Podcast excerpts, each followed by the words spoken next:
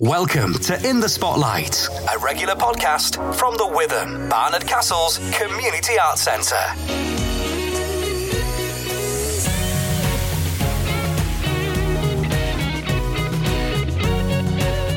Greetings once again from the Witham Community Arts Centre here in Barnard Castle, County Durham. Stuart Laundy welcoming you along uh, to In the Spotlight, our regular podcast, and this time it's a double helping of comedy.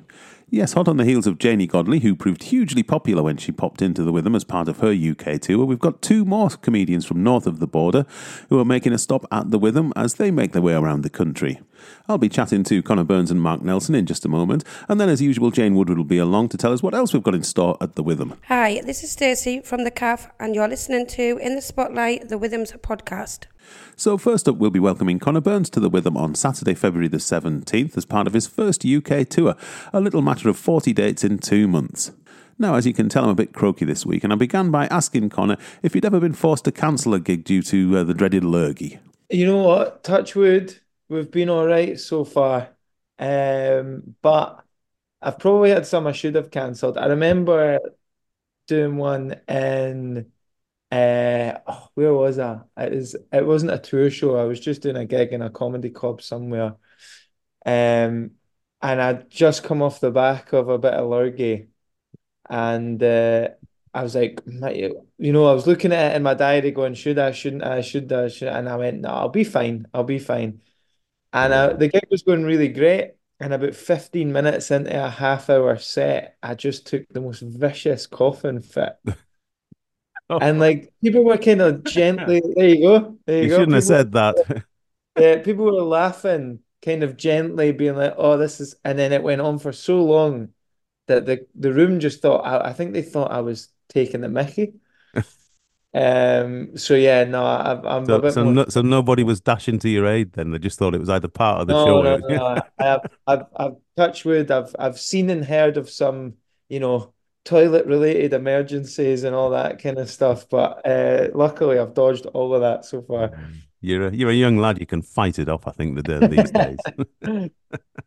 now we're here to talk about your show, which is called Vertigo. Um, what's that, what's it all about? most of the show has kind of it's ended up being a lot about my family, um, just how I grew up. I talk a lot about my girlfriend as well because we're very different in many ways. Like our our background and uh, where we come from and stuff is very different. So it's funny. I just I started talking about all that stuff on stage, and I think it's nice because you always think that like you only experience the, this stuff growing up or whatever. And it's been nice because now that I'm talking about it all on stage, there's always people that come up to me after the shows and go, "Oh my God, that was exactly what it was like where we grew up." Um, so it's nice. It's a lot of very personal stuff. Um, a good, a very a, a story at the end which wraps up the whole show, which is why it's called Vertigo about my dad, which I can't give too much away about. But um, uh, he, uh, remember the first time he came to see the show and realized that he he featured quite heavily in it. And this is the show that you took to Edinburgh last year. Is that correct? Yeah, so did this show at the Fringe, um, 2023, and go like in the run up to the Fringe, we kind of I had some stuff kind of do well online, and that had never really happened before. So we had all this kind of new following, but no idea going in if that would actually convert to ticket sales or not. So we kind of trepidatiously went in and go, well, we'll see what happens. And the whole thing sold out. We had to add extra shows and bigger venues and stuff. So yeah, it's all kind of kicked into high gear since then. Yeah. Did that surprise you? Massively, like I I felt like the show was good enough, and I felt like the I felt like it, it deserved an audience. I'm really proud of the show. I think it's it's I think it's really uh, a a good a good bang for your buck hour of comedy. Yeah. Um, but going into it, like we just didn't have a clue if the numbers on the screen would convert to actual bums and seats. Yeah. Um, so yeah, no, I don't think any of us expected it. In these days, is it all about the online? It it kind of is, but the the I think the thing that's positive, or I think that should kind of give people a bit of reassurance about online is you still have to have the chops as a stand-up to back it up. So I'm very fortunate in that like the when I started getting clips to doing well online, I had been in the clubs for six, six and a half years, just doing stand up week in, week out, and then it happened. Yeah. Um, so I feel like I was kind of able to back it up, and now people have come and seen me live, and I, and I think generally the consensus is, oh, that that was good. We'll come back next time. But I've seen it happen the other way, where very new acts just happen to hit a bit of a wave online with something that they post. Yeah. And I think that's that's really tough because all of a sudden they've got this following who'll come and see them once and go, Mm. oh, that was that was not good, and I think they have to start from zero again. This is your first UK tour, isn't it? Yeah. I mean, you- you're packing them in for 40 dates in just over a couple of months. I mean, Yeah. what on earth possessed you to do that? Yeah, I know it's um I think you can see if you look at the listings for my tour, you can see that it was never meant to be this long. Uh, there's other bits where we decided to start adding in more dates. There's some insane travel logistics. You know, I've got uh, I've got Cambridge to Aberdeen coming up soon. Um, but that's it was a lovely problem to have, and it really was. I, in my head, I thought maybe we'll do t a ten date tour just to kick us off, and it just has grown arms and legs, and we've managed to add more shows, and it's been really it's been really great. What's the touring experience? Is it just you in your car? A lot of it, a lot of cars. I try and take the train where I can, uh, because then I can use that time. Um, because I've got a real thing about the amount of time I waste sitting in traffic, and so at least then if I'm on the train, I can be working on something else. But I mean, th that's funny because new comedians now are asking me at gigs, oh, like, would you have any advice? What are the tips? I go, honestly, get really good at enjoying your own company uh, because you're going to spend a lot of time up and down the country by yourself. So learn how to stay entertained by yourself is a huge tip. Was there a life before comedy for you, or, or did you go straight in after uni or whatever? Yeah, no, I mean, I, again, I feel like I'm very fortunate in that I did work a lot of different jobs before comedy, and I think that is a big part of the experience of getting funny, is I think you need to have had some real life experience. And also, a huge thing for me is I know the value now of this job. So, like, if I have a bad gig or something, I'll catch myself beating myself up and I go, nah, wait a minute. You were getting up at seven in the morning to go out and fix people's washing machines a few years ago. We can take a bad gig. So yeah, I've done I've done a bunch of all kinds of jobs before. What was the best and what was the worst? You know what?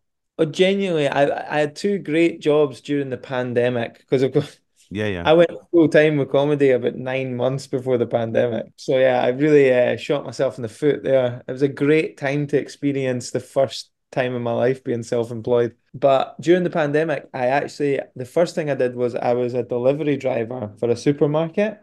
And I absolutely loved that because it was right at the start of lockdown. And there was not another car on the road. I was going to say there's nothing on the roads. It's got It was everything to yourself. It was absolute bliss. I was getting from one side of Edinburgh to the other in about 15 minutes. And then I moved from there halfway through the pandemic to I worked in a in a guitar shop in Edinburgh.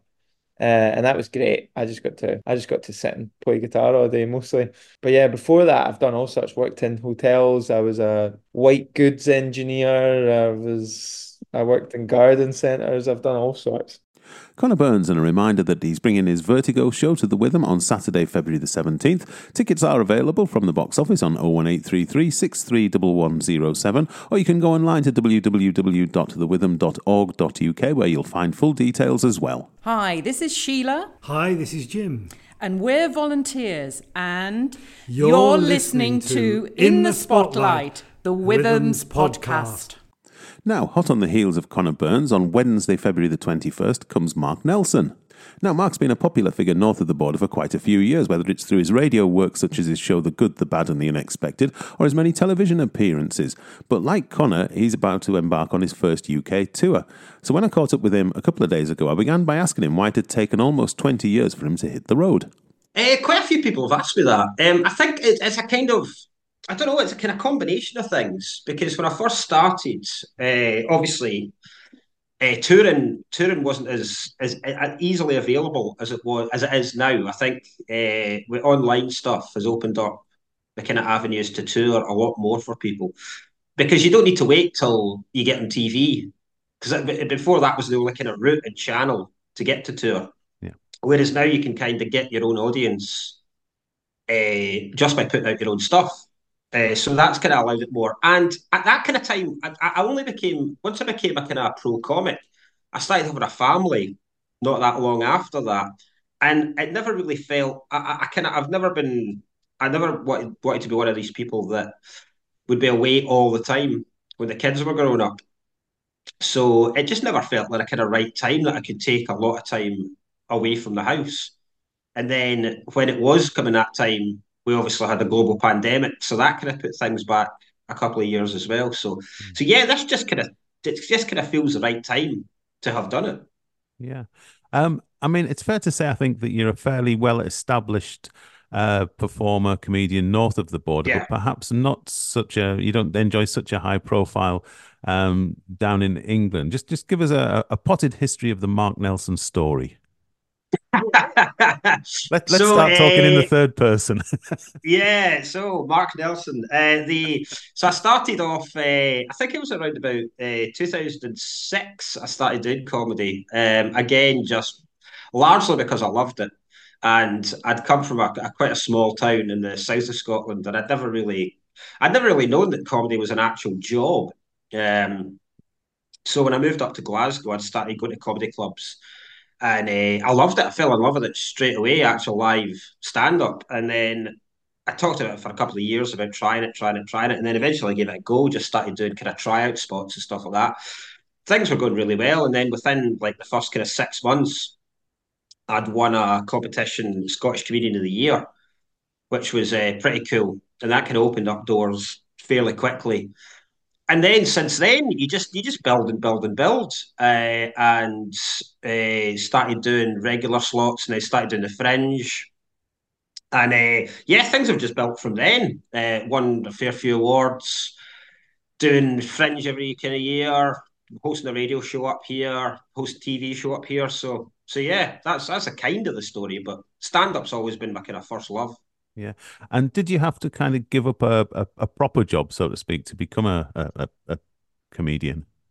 I did, but it wasn't a job I loved. It was a job that I mean, it was a very much an admin kind of job that I was working for. I was working for uh, one of the electricity and gas companies actually. So I'm, I'm, I'm very glad I'm out of that industry now, or else people would absolutely hate me just now. So uh, so yeah, I've never I've, I'd never had to give up something I was really that interested in doing for the rest of my life anyway. Was there a sort of moment where you thought, now's the time to do this? Do you know what it actually was? I uh, I'd done the Glasgow Comedy Festival, and I think it was the second time I'd done a solo show, and it had gone really, really well, and I'd sold it out, and it had gone far better. Like I'd noticed a, a massive kind of shift in how well I was doing from that for the first year. And the very last night, they had a they had a, a an end of festival party, and me and my wife, who was my girlfriend at the time, went to this party, and I ended up getting so drunk that the next day I was pretty much physically impossible that I could go into work the next day. And that kind of morning and that kind of drunken stupor, I then decided it would be a far better idea rather than just to phone in sick and take the punishment to actually hand in my notice and say that I was going to go comedy full time it's as good as an excuse as any, I think. It is. It is. It maybe it's maybe a rash decision. It's proved to be the wise decision, but. And um, what sort of comedian are you? Are you, are you a storyteller? Are you a joke? What sort of a one-line old, you know, joke teller? Um, what? How would I you started describe off. It? I started off. I started off very, very strictly as a one-liner comedian because that was kind of people I loved. Um, and then you kind of develop after that. Like being a one-liner comedian's is incredibly difficult because you have to, to hold someone's attention for that long for an hour for just delivering one lines is very, very difficult. And it's a lot of work to produce that amount of jokes. And uh, yes, I started kind of branching out after that and telling telling more stories, a lot more observationally kind of stuff, and a lot more involving the audience as well. So it is. I mean, it, it, it's probably it's probably just kind of traditional stand up comedy where it's me talking about my life, and I talk about I talk about what's going on in society and what's going on in the world quite a lot as well. That's always been a kind of the main thing I've focused on. Yeah, I guess thing. I guess the way you approach it possibly has changed. I mean, you were you were a, a, a very young man when you started out, and now you're Yeah. uh, a family man. So that's a, A very old man. I was, I was very really trying to be diplomatic there. Yeah. but then, then, then I can give you I can give you a good few years, I think, as well. But um, um, you have you have you how have you sort of changed? Have, have you changed your approach over the years, or are you still doing now what you were doing 15, 20 years ago? Um, I've not really, I've not, I've certainly not changed my kind of passion for it, and I've not changed, I've certainly not changed the kind of edge I'm going for in comedy. I've become a lot more relaxed into it as well, uh, and experience obviously ma- makes it a lot easier to to write stuff. I'm certainly not, I'm not as, I'm not as nervous about going after certain topics Yeah, as I was back then. But that's just, the experience just brings that. yeah. Now your show's called All the Best. So is this ev- even though it's your first tour show, is this kind of a greatest hits thing you've got going on here, or is it a Pretty totally new thing? yeah, yeah, yeah. I realised that. I mean, I've got I've got such a bank of material because I've got like kind of, I think I've got about eight, eight eight Edinburgh shows behind me. So it was nice to just kind of go through everything. I mean, the, a, a hell of a lot of it's because I, because I talk about kind of topical stuff quite a lot. A lot of it is unusable now because you'd have to be in the moment at the time. But there are there's a lot of routines, and I, I just realised I'd never actually done all my kind of favorite and best routines all in the one show. So it was nice kind of seeing how how there was a way to f- slot them all together. So it became to be one show, and it's it's it's a real joy to go back and do stuff that you haven't done for a couple of years. Uh, Yeah. Mark, I think we'll call time there with a quick reminder that uh, Mark Nelson, All the Best, is coming to the Witham on Wednesday, February the 21st. We look forward to seeing you then. Mark, brilliant. Thanks very much. Thank you so much, Bill. Thanks, it's my pleasure. No worries. Cheers. We'll see you in a couple of weeks. And tickets are available, as always, from the box office on 01833 631107 or online from www.thewitham.org.uk. Hi everybody, this is Josh here, the crazy guy who runs around doing anything and everything. And whilst cleaning mirrors is a job I usually see myself doing, I'm just here to let you know you are listening to the Withams podcast in the spotlight. So Jane's joined me in the studio once again for a look at what's coming up at the Witham. Jane, how are we doing? I'm all right, Stuart. How about you? I'm a bit croaky, so be gentle with me. oh dear. Don't make fun of me this week. Oh, I never do. It's you making fun of me. And if you set me off laughing, I'll start coughing. and nobody wants to hear that. I'll see what I can do. Jolly good. Right. Um, before we get into what's coming up next week, we have an announcement of a new show later in the year. We do, yes. Um, Count Arthur Strong. Ah, yes, I am familiar with this character. He is coming to the Witham. Very good. 28th of November. Well done. You had to think there a minute, didn't I, you? I did, I did. Um, and it's a Christmas show, not Oh, too good. early for Christmas. It's uh, a Charles Dickens, so he's playing Charles Dickens in A Christmas Carol. Well, there's a surprise. Charles Dickens in a Christmas Carol at Christmas. Yes. Surely not. Count Arthur Strong. I think that will be popular. I think it will be too. So get your tickets quick. Jolly good. And they went on sale today, didn't they? Friday. Um, yes, although we have had pre-sales, right. so you will have got a notification about that earlier if you've signed up to our newsletter. Excellent. So the, Yeah. the moral of the story is sign up for the newsletter Yes, and get your preferential service for tickets. exactly. Now this is actually a funny way to be comedy production. Um, all the tickets are being sold by Funny Way to Be, right. but it is family friendly. So have we got details on the website? We have indeed. But tickets can be bought only through funnywaytobe.com. There's a link on our website to funnywaytobe.com. Yeah. It's all very complicated, isn't it? It is. It is. Yeah. Right, so let's Count Arthur Strong, Charles Dickens, A Christmas Carol. Yes, but Very it's in November. Thursday, the 28th of November.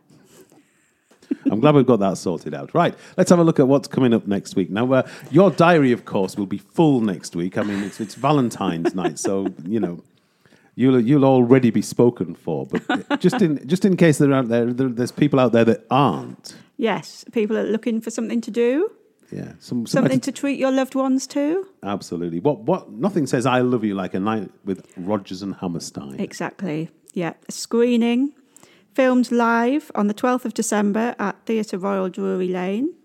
This is Rodgers and Hammerstein's 80th anniversary concert, featuring a 40 piece orchestra and a star studded cast. Anybody that's been keeping an eye on our socials over the last few days will have seen one or two highlights from the likes of Michael Ball, mm. who took part in this. It, it's, a, it's a quality production, I think you'll say. Yes, definitely worth seeing. I'm expecting you to break out into song, Stuart. Oh, I'm not up to that this week. No. No, too croaky. Sound of Music, Oklahoma. The hills are alive. Bit more enthusiasm. Absolutely. so if uh, yeah, so if you get stood up on uh, on on Wednesday, you've always got uh, Rodgers and Hammerstein. You have, yes, seven o'clock. That'll be um, screened at the Witham. Brilliant stuff. And the following night, we've got more comedy. We have Tom Stade, the Canadian comic, with his um, tour Natural Born Killer. Sounds delightful. Well, he's one of the most compelling and instinctive stand ups around at the moment. Is he indeed? He is indeed, yes. Ah, nice so if you're 16 and over, because that's the, um, the age rating on it, come along and um, watch Tom Stade. Tickets still available for that. Now, if you're more of a fan of the countryside, then there's something for you on uh, on Thursday night as well, isn't there? Yes, upstairs in our Witham room, we have a talk uh, by Professor David Evans from Durham University about the Ice Age legacy of the North Pennines. That'll be them little blue flowers. The gentians, that's it. I couldn't remember well, the you'll name. have to come along and find out, Stuart. That's what we're famous for. we're about the only place in the bleeding world that has the things now or something. And uh, and I have seen them up there when I've been Yeah, yeah. in the past.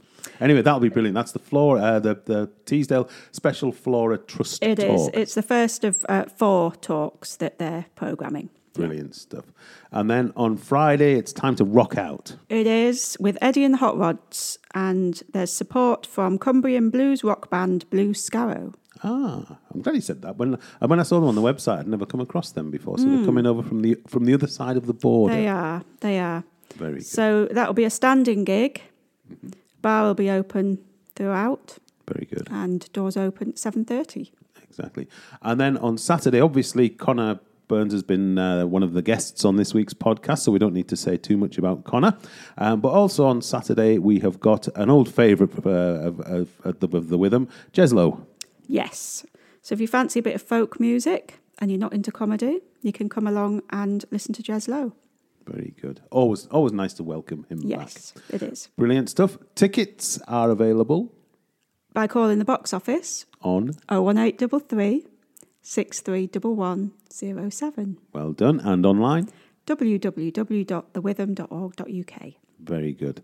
Now, what I haven't mentioned to uh, anybody so far in the podcast is this: this, this is the last one of series two. Oh, Can you believe it? We've done seventeen of these in know, series that's two. amazing. Flown by. I was going to say, where's that time gone? Anyway, we're taking a short break for the next few weeks, and uh, we hope to be back, quite literally, with a spring in our step. good, good one, Stuart. Absolutely. How long did it take you to think that one up? All afternoon. All afternoon.